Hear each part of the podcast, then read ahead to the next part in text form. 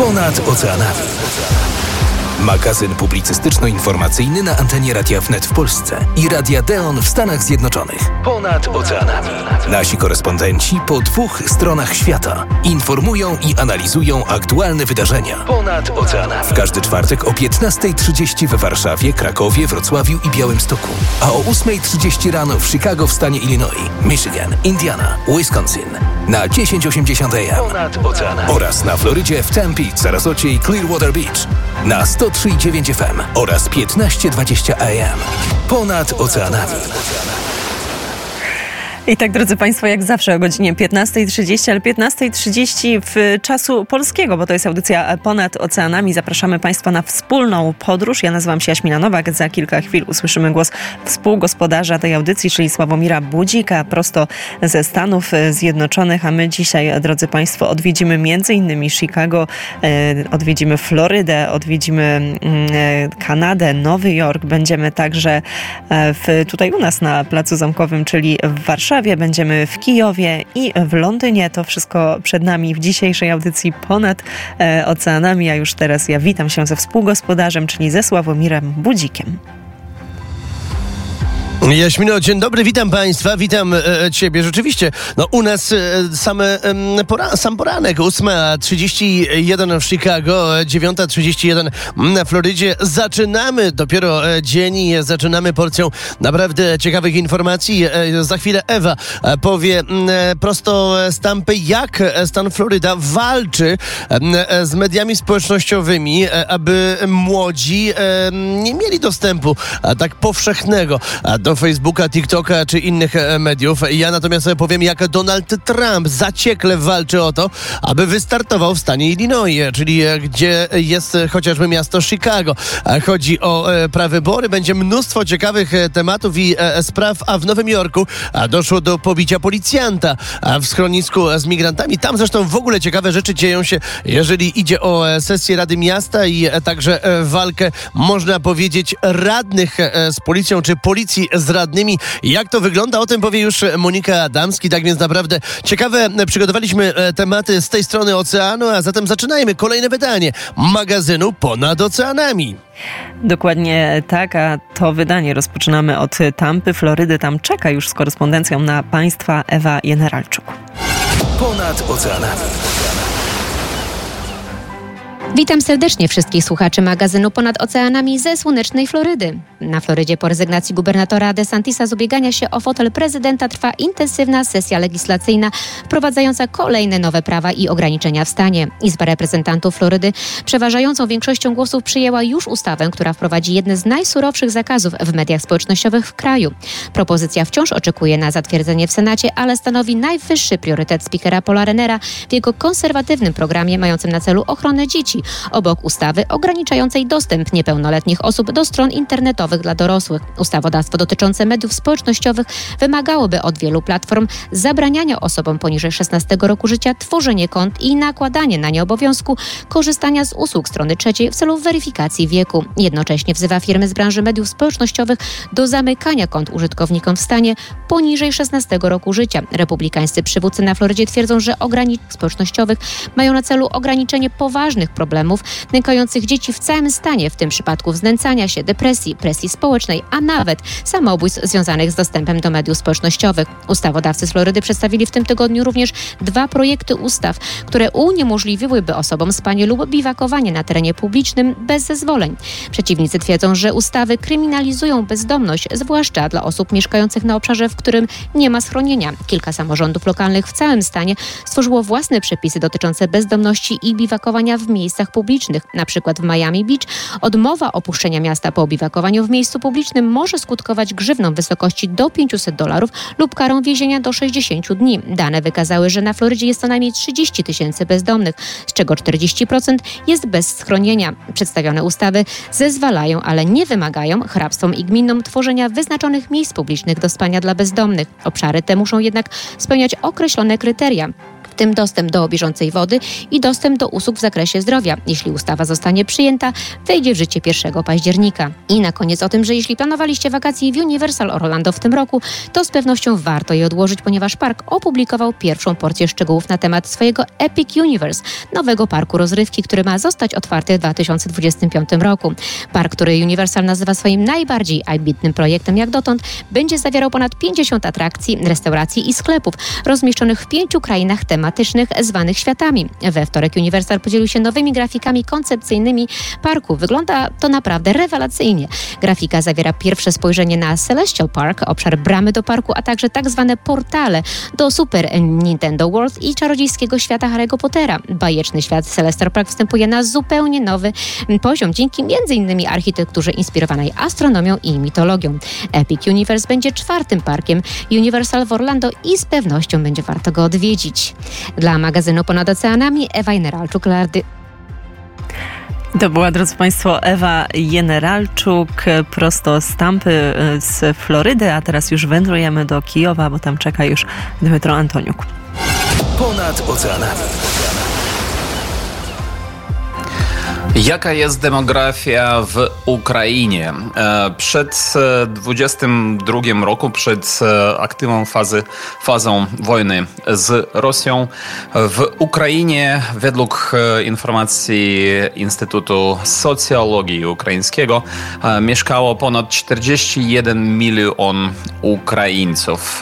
Chociaż my nie mamy dokładnej liczby, ponieważ spisu ludności nie było od 20 2001 roku, ale e, takie e, dane mamy. E, I teraz według, mm, według danych od Open Data Bot, czyli to jest serwis analizu państwowych danych, w 2023 roku urodziło się w Ukrainie 187 tysięcy niemowląt, dzieci. I to jest jest na 30, 32% mniej jak w porównaniu z 2021 rokiem, kiedy urodziło się 273 tysięcy niemowląt. I w 2022 roku w Ukrainie urodziło się 206 tysięcy dzieci. W ogóle spad liczby urodzeń zaczął się od 2003 2013 roku, bo od 2010 po 2013 rok e, rocznie w Ukrainie e, rodziło się e, około pół milionu niemowląt. No i teraz my mamy też informację o tym, że wojna spowodowała imigrację z Ukrainy około 8,1 milion Ukraińców wyjechało z Ukrainy w 2022-2023 roku i to wszystko e, to wszystko grozi po prostu e, wielką, e, wielkim kryzysem w demografii ukraińskiej. Ekspert z demografii, pani Ela Libanowa, w swoim wywiadzie powiedziała o tym, że Dlatego, żeby było po prostu e, odtworzenie pokoleń, e, po wojnie każda Ukrainka musi urodzić co najmniej dwa dziecka, co, czego nie było już bardzo, bardzo, bardzo dawno. Specjalnie dla magazynu Ponad Oceanami Dmytro Antoniuk z Kijowa. Bardzo serdecznie dziękuję i wysyłamy pozdrowienia do Kijowa, a teraz ponownie usłyszymy głos współgospodarza audycji Ponad Oceanami, bo po drugiej stronie oceanu czeka już Sławomir Bucik. Ponad oceanami. Floryda. Sławomir Budzik.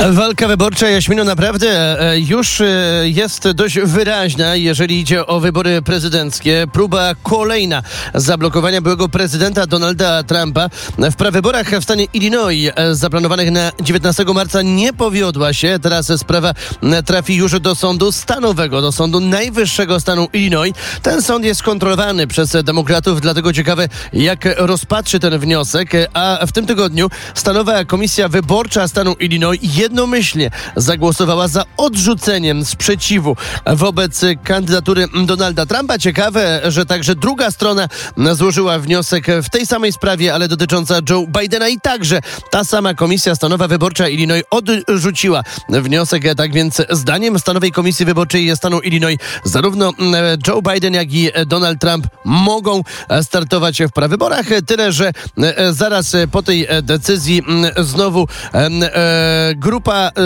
złożyła wniosek o ponowne rozpatrzenie sprawy w Okręgowym Sądzie Powiatu Kuga, teraz już w Sądzie Najwyższym, tak więc batalia cały czas trwa. Czy zakończy się przed 19 marca? Tego na razie nie wiadomo. Natomiast uczniowie Chicago Public School, czyli tych szkół publicznych w Chicago, wyszli ze szkół przed godziną 12. Oczywiście nie wszyscy, ale spora grupa i wszyscy udali się do ratusza. To tutaj Rada Miejska obradowała, jeżeli idzie o uchwałę, która popiera zawieszenie broni w strefie gazy. Młodzi e, chcą wywrzeć nacisk, aby Rada Miasta jednogłośnie zadecydowała o tym, że ta sprawa jest istotna i trzeba zatrzymać przemoc w strefie gazy, a zatem to poparcie dla Palestyny, dla e, Palestyńczyków jest coraz szersze, także wśród młodzieży e, chicagowskiej decyzji ratusz jeszcze nie podjął. I na koniec o tym, że powstaje w Stanach no, najwyższy budynek Oklahoma. Drodzy Państwo, nie Nowy Jork, nie Chicago.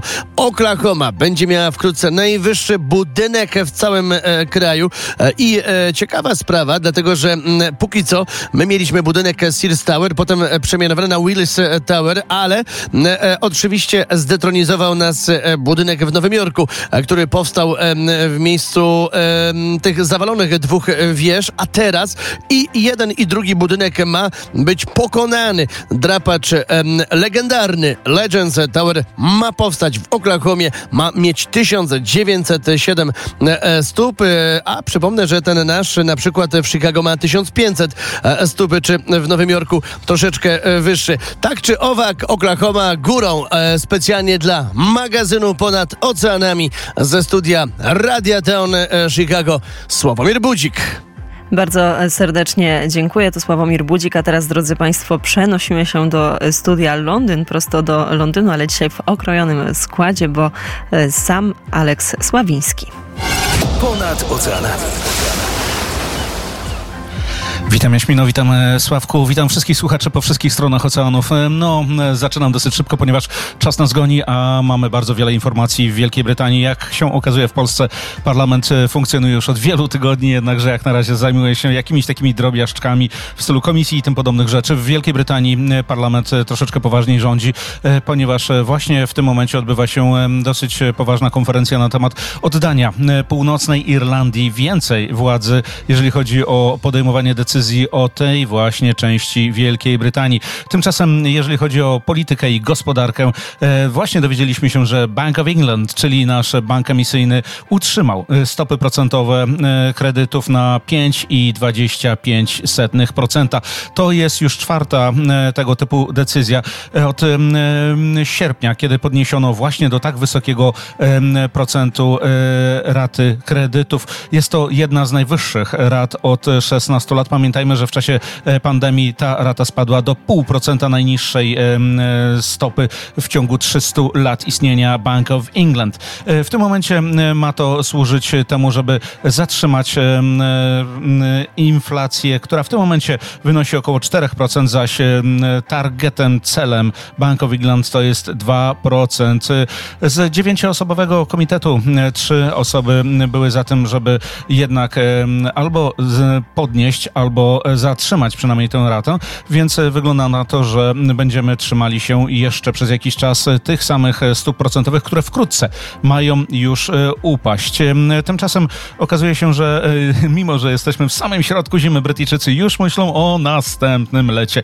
Tak jak mamy do tej pory nazwy sztormów, czy też e, bardzo wielkich problemów zimowych, jak wiemy, ostatnio mieliśmy Hank, czy Isha, czy Jocelyn, tak samo Brytyjczycy Planują, żeby fale gorąca, które będą nadchodziły nam w nadchodzącym roku, również nazywać imionami, żeby łatwiej było nam kontrolować to, w jakiej sytuacji się znajdujemy. Dwa lata temu temperatura w Wielkiej Brytanii po raz pierwszy przekroczyła ponad 40 stopni. Zmarło wtedy z gorąca 4,5 tysiąca ludzi. W całej Europie zginęło 70 tysięcy ludzi od właśnie problemu związanych z gorącem, więc w tym roku będziemy się dosyć e, bronić przed tym i starali się e, przyglądać temu, jak właśnie nasza pogoda się kształtuje. Dla e, ponad oceanami Aleks Sławiński serdecznie dziękuję. Do usłyszenia za tydzień.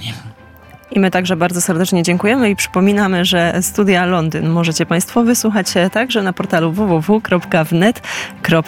A teraz, drodzy Państwo, z Londynu wędrujemy do e, Kanady, do Toronto. Tam czeka już Izalech.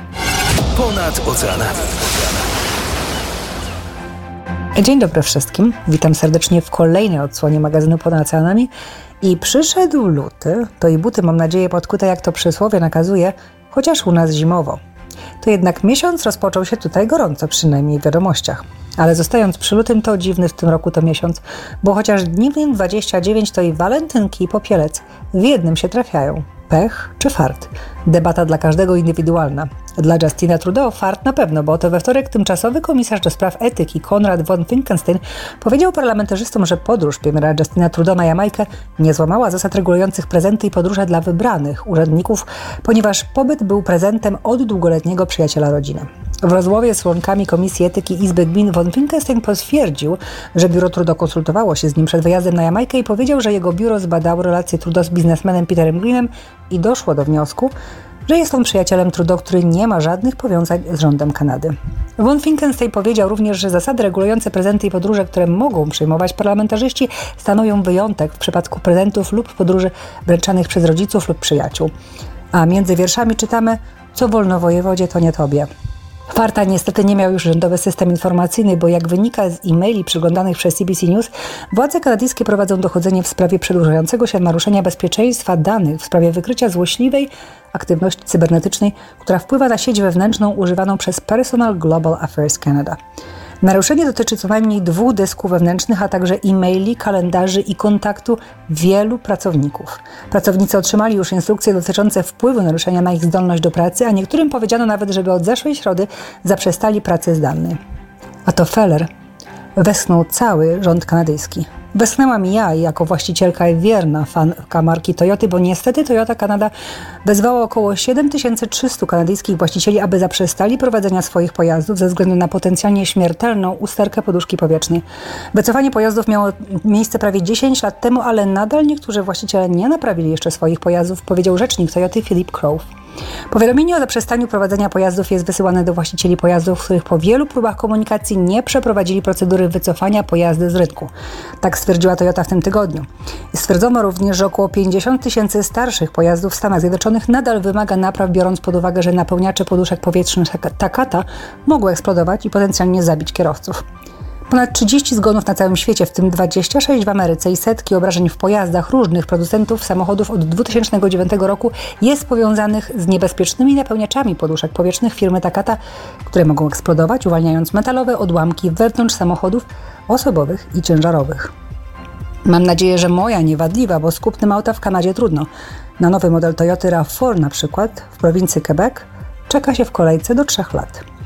Ale zakończymy pozytywnie wiadomością prosto ze źródeł marynarki wojennej w Kanadzie, które podają, że agencja Sea ma przyjemność ogłoszenia, że jej spółka zależna Sea Canada otrzymała kontrakt o wartości 15,1 miliona funtów na produkcję lekkich systemów wyrzutni torped dla dużego programu okrętów wojennych.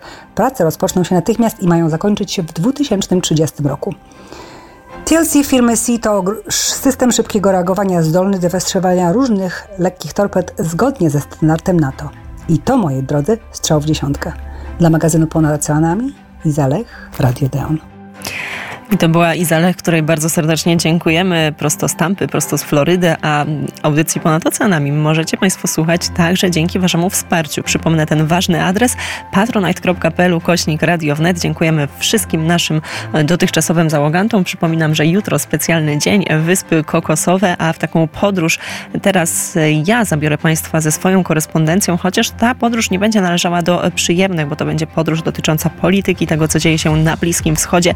No właśnie, cały świat bliskowschodni e, czekał na odpowiedź Stanów Zjednoczonych. E, chodzi oczywiście o atak trzech amerykańskich żołnierzy, o zabicie trzech amerykańskich żołnierzy na trójstyku Iranu, Jordanii i e, Syrii. Mamy pierwsze takie informacje, raczej nie będzie to bezpośredni ostrzał Iranu, ale długie, wielodniowe zrzucanie bomb na organizacje szyickie w Iraku, a także w Syrii. Taką operację Amerykanie mogą rozpocząć w każdej chwili chwili. Przypomnijmy, że Biały Dom ma rozległy wachlarz opcji od tych najbardziej radykalnych, ryzykownych, czyli właśnie od punktowego uderzenia w Iranie przez ataki na Irańczyków w regionie po, e, jak się wydaje, najbardziej prawdopodobny ostrzał pozycji bojówek szyickich w Iraku i e, w Syrii. Joe Biden, prezydent Stanów Zjednoczonych, stwierdził, że już podjął decyzję, jak odpowiedzieć na najbardziej krwawą napaść na żołnierzy Stanów Zjednoczonych od czasu wyjścia mm, z Afganistanu.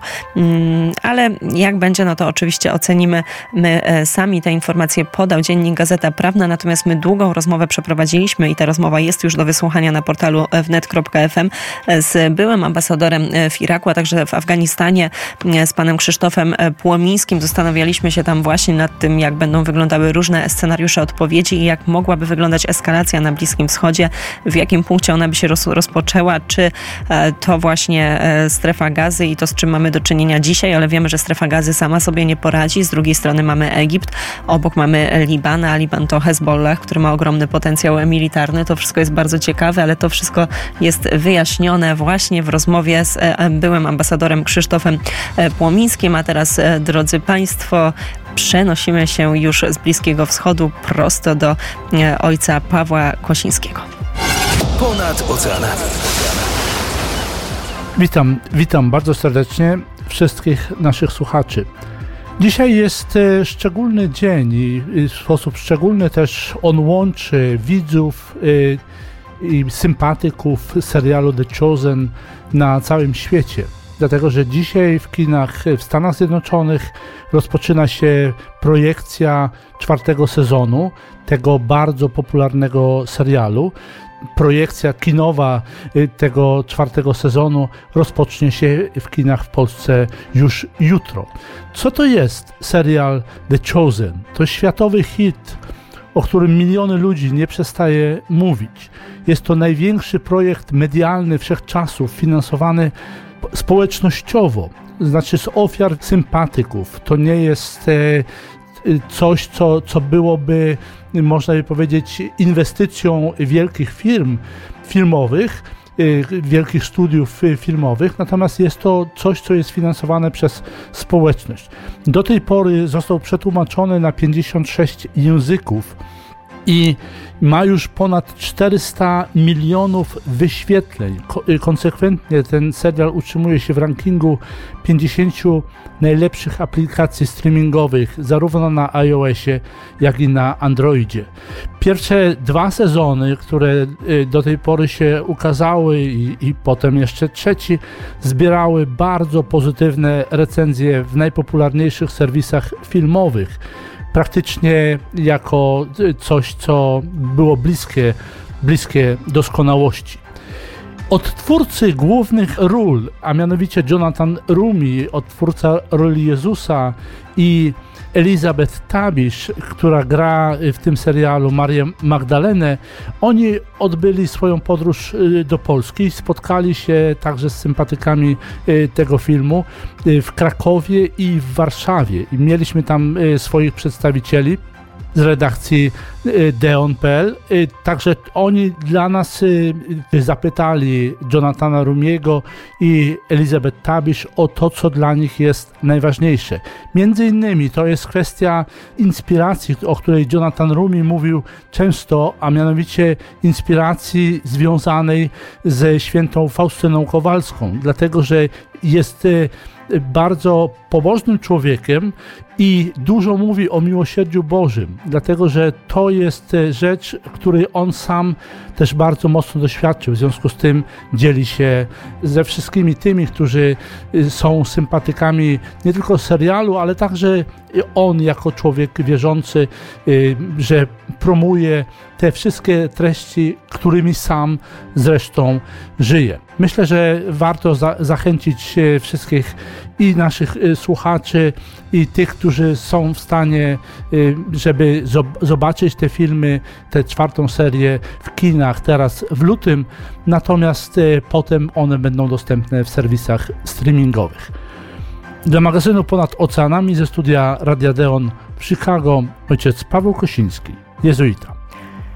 Bardzo serdecznie dziękuję. To ojciec Paweł Kosiński, a w studio na Placu Zamkowym jest już Adrian Grałek. Ponad oceanami. Dzień dobry. Dziś będzie o polskich pieniądzach. Prezydent Andrzej Duda wczoraj podpisał w ostatnim momencie ustawę budżetową na 2024 rok. Ale gdyby ta informacja się skończyła w tym miejscu, to byłoby zbyt prosto jak na polską politykę. Prezydent skierował ustawę w trybie kontroli następczej do Trybunału Konstytucyjnego, by ten zbadał, czy jest ona zgodna z konstytucją. Wątpliwości prezydenta wzbudziła procedura uchwalenia budżetu w Sejmie, bowiem w obradach nie brali udziału posłowie, zdaniem prezydenta Mariusz Kamiński i Maciej Wąsik. Jak przekazała kancelaria prezydenta, analogiczne działania będą podejmowane przez prezydenta każdorazowo w przypadku uniemożliwienia posłom wykonywania ich mandatu pochodzącego z wyborów powszechnych. Nadmieniono także, że sprawa wygaśnięcia mandatów została jednoznacznie przesądzona przez Sąd Najwyższy. Mariusz Kamiński i Maciej Wąsik są posłami na Sejm RP, przekazała kancelaria prezydenta. W komunikacie pojawiło się także wyjaśnienie w sprawie możliwości ewentualnego rozwiązania parlamentu przez prezydenta, jednak w przypadku procedury zatwierdzenia budżetu taka sytuacja nie miała mi prawa mieć miejsca. Do całej sprawy odniósł się na portalu X premier Donald Tusk, który zapewnił, że decyzja prezydenta niczego nie blokuje, a pieniądze, w tym m.in. podwyżki dla nauczycieli, trafią do Polaków. Budżet podpisany i o to chodziło, reszta bez znaczenia. Pieniądze trafią do ludzi, nic z tego nie zatrzyma, napisał premier Donald Tusk. I zostajemy dalej przy pieniądzach, bo PKB Polski wzrósł w roku 2023 o 0,2% rok do roku. Tak wynika z szacunku Głównego Urzędu Statystycznego. Wynik jest gorszy od prognoz i od wyniku zeszłorocznego, bo 2022 rok kończyliśmy wzrostem o ponad 5 punktów procentowych. Te dane to najgorszy wynik od 20 lat. Tak źle nie było nawet w słabym roku pandemicznym. Tak słaby wynik wynika przede wszystkim ze słabej konsumpcji. Polacy kupowali po prostu mniej, bo było drogo, a co za tym idzie, producenci mniej produkowali i mniej inwestowali. Prognozy na przyszłość są jednak optymistyczne. Nadchodzący rok ma przynieść wzrost PKB o ponad 2%. Na to ma mieć wpływ przede wszystkim wzrost płacy minimalnej oraz waloryzacja świadczenia 500, które mają sprawić, że Polacy będą bogatsi i będą konsumować większy kawałek polskiej gospodarki. Podsumowując, słabo już było, to teraz y, będzie dobrze. To się okaże dopiero za rok. Dla audycji ponad oceanami Adrian Grałek. I to Adrian Grałek i wydarzenia z Polski, a ja przypomnę, że to jest jedyna taka audycja, w której jak w pigułce dostają Państwo ciekawe, wybrane przez nas informacje niemalże z całego e, świata, a możemy te informacje przygotowywać i łączyć się z, ze studiami, z różnymi miejscami na świecie, także dzięki Państwa wsparciu. patronite.pl kośnik radio wnet. Proszę zaglądać pod ten adres, tam także informacje dotyczące jutrzejszego dnia specjalnego. Będziemy opowiadać Państwa, tak naprawdę zabierać Państwa we wspaniałą podróż po Wyspach Kokosowych. Będzie także muzyka na żywo. To już też jest e, informacja, taka niespodzianka, którą możemy Państwu zdradzić. Jeżeli byście chcieli wejść z nami na ten pokład, zabrać się z nami w tę podróż, to można już to zrobić nawet od 10 zł. To jest taki najniższy próg wsparcia i do tego bardzo serdecznie zachęcam. A my na zakończenie, drodzy Państwo, wędrujemy prosto do Nowego Jorku. Tam czeka już Monika Adamski. Ponad oceanami. Nowy Jork. Monika Adamski. Witam słuchaczy magazynu Ponad Oceanami. Dzisiaj z Nowego Jorku o dwóch sprawach. Pierwsza sprawa, Rada Miasta Nowy Jork odrzuciła weta burmistrza Erika Adamsa w sprawie dwóch ustaw. Jedna dotyczy pracy policji, druga dotyczy więźniów w nowojorskim systemie więziennictwa. Ta dotycząca policji sprawa jest bardziej, dotyczy mieszkańców, turystów Nowego Jorku. Od teraz policjanci będą musieli sporządzać raport, w którym będą zawarte takie informacje jak rasa, wiek, płeć, osoby, z którą z którą wejdą w interakcję pierwszego stopnia, czyli to są interakcje, które zachodzą na poziomie przepytywania, przesłuchiwania dotyczącego jakiegoś śledztwa. Jeżeli komuś zaginie dziecko na Times Square, potrzebuje pomocy policji, każda osoba, którą policja zapyta, czy widziałeś to dziecko, będzie musiała być w taki sposób sprofilowana. Sprawa wydaje się zamknięta, jak teraz będzie wyglądać to w praktyce, to też czas pokaże. Czy policja będzie się stosować, czy nie, to też czas pokaże, także będziemy Państwa informować. Druga sprawa, która wydarzyła się w weekend. To sprawa, która dotyczy bójki pod przytułkiem dla migrantów na Times Square. Tam e, było kilka osób, kilka mężczyzn. Podeszła do nich policja, bo mężczyźni ci zachowywali się w sposób nieodpowiedni. Policja poprosiła, żeby mm, się rozeszli. Oni nie tylko się nie rozeszli, ale kiedy policjant e, zaczął miał tak naprawdę możliwość i cel przez to, co się wydarzyło, żeby zatrzymać jednego z tych mężczyzn. Wówczas ta grupa migrantów, bo potwierdzono już, że kilku z nich to byli mieszkańcy przytułków dla migrantów, zaatakowała dwóch policjantów, y, kopiąc ich w głowę. To wszystko jest zarejestrowane na kamerach z monitoringu. To wideo opublikowane jest przez policję. Co jest najbardziej druzgocące w tej całej historii, to to, że ci mężczyźni, z których część to migranci, zostali zaaresztowani i zostali wypuszczeni bez kaucji. E, I to jest prawo, to jest prawo nowojorskie, także tutaj nic nie zadziałało się, nic się nie zadziało takiego, co było nielegalne. Natomiast e, dzisiaj jest wypowiedź gubernator stanu Nowy Jork, która mówi, że oczywiście śledztwo trwa, tak, jeżeli to śledztwo się zakończy, to nic, e, jak gdyby ona też podkreśla, nie stoi na przeszkodzie, żeby nie brać pod uwagę tego, że mężczyźni ci powinni być deportowani. Bardzo delikatnie to było powiedziane, natomiast powiedziała gubernator, że jeżeli jest atak na policjanta, to oczywiście osoba, która jest nielegalnie w stanie Nowy Jork, jest y, otwarta sprawa tego, że mogłaby zostać deportowana. Jak to się wszystko zakończy, zobaczymy i y, jaki będzie finał tej sprawy, która wydaje się oczywista, jasna i prosta, że powinni ci ludzie być w areszcie dalej.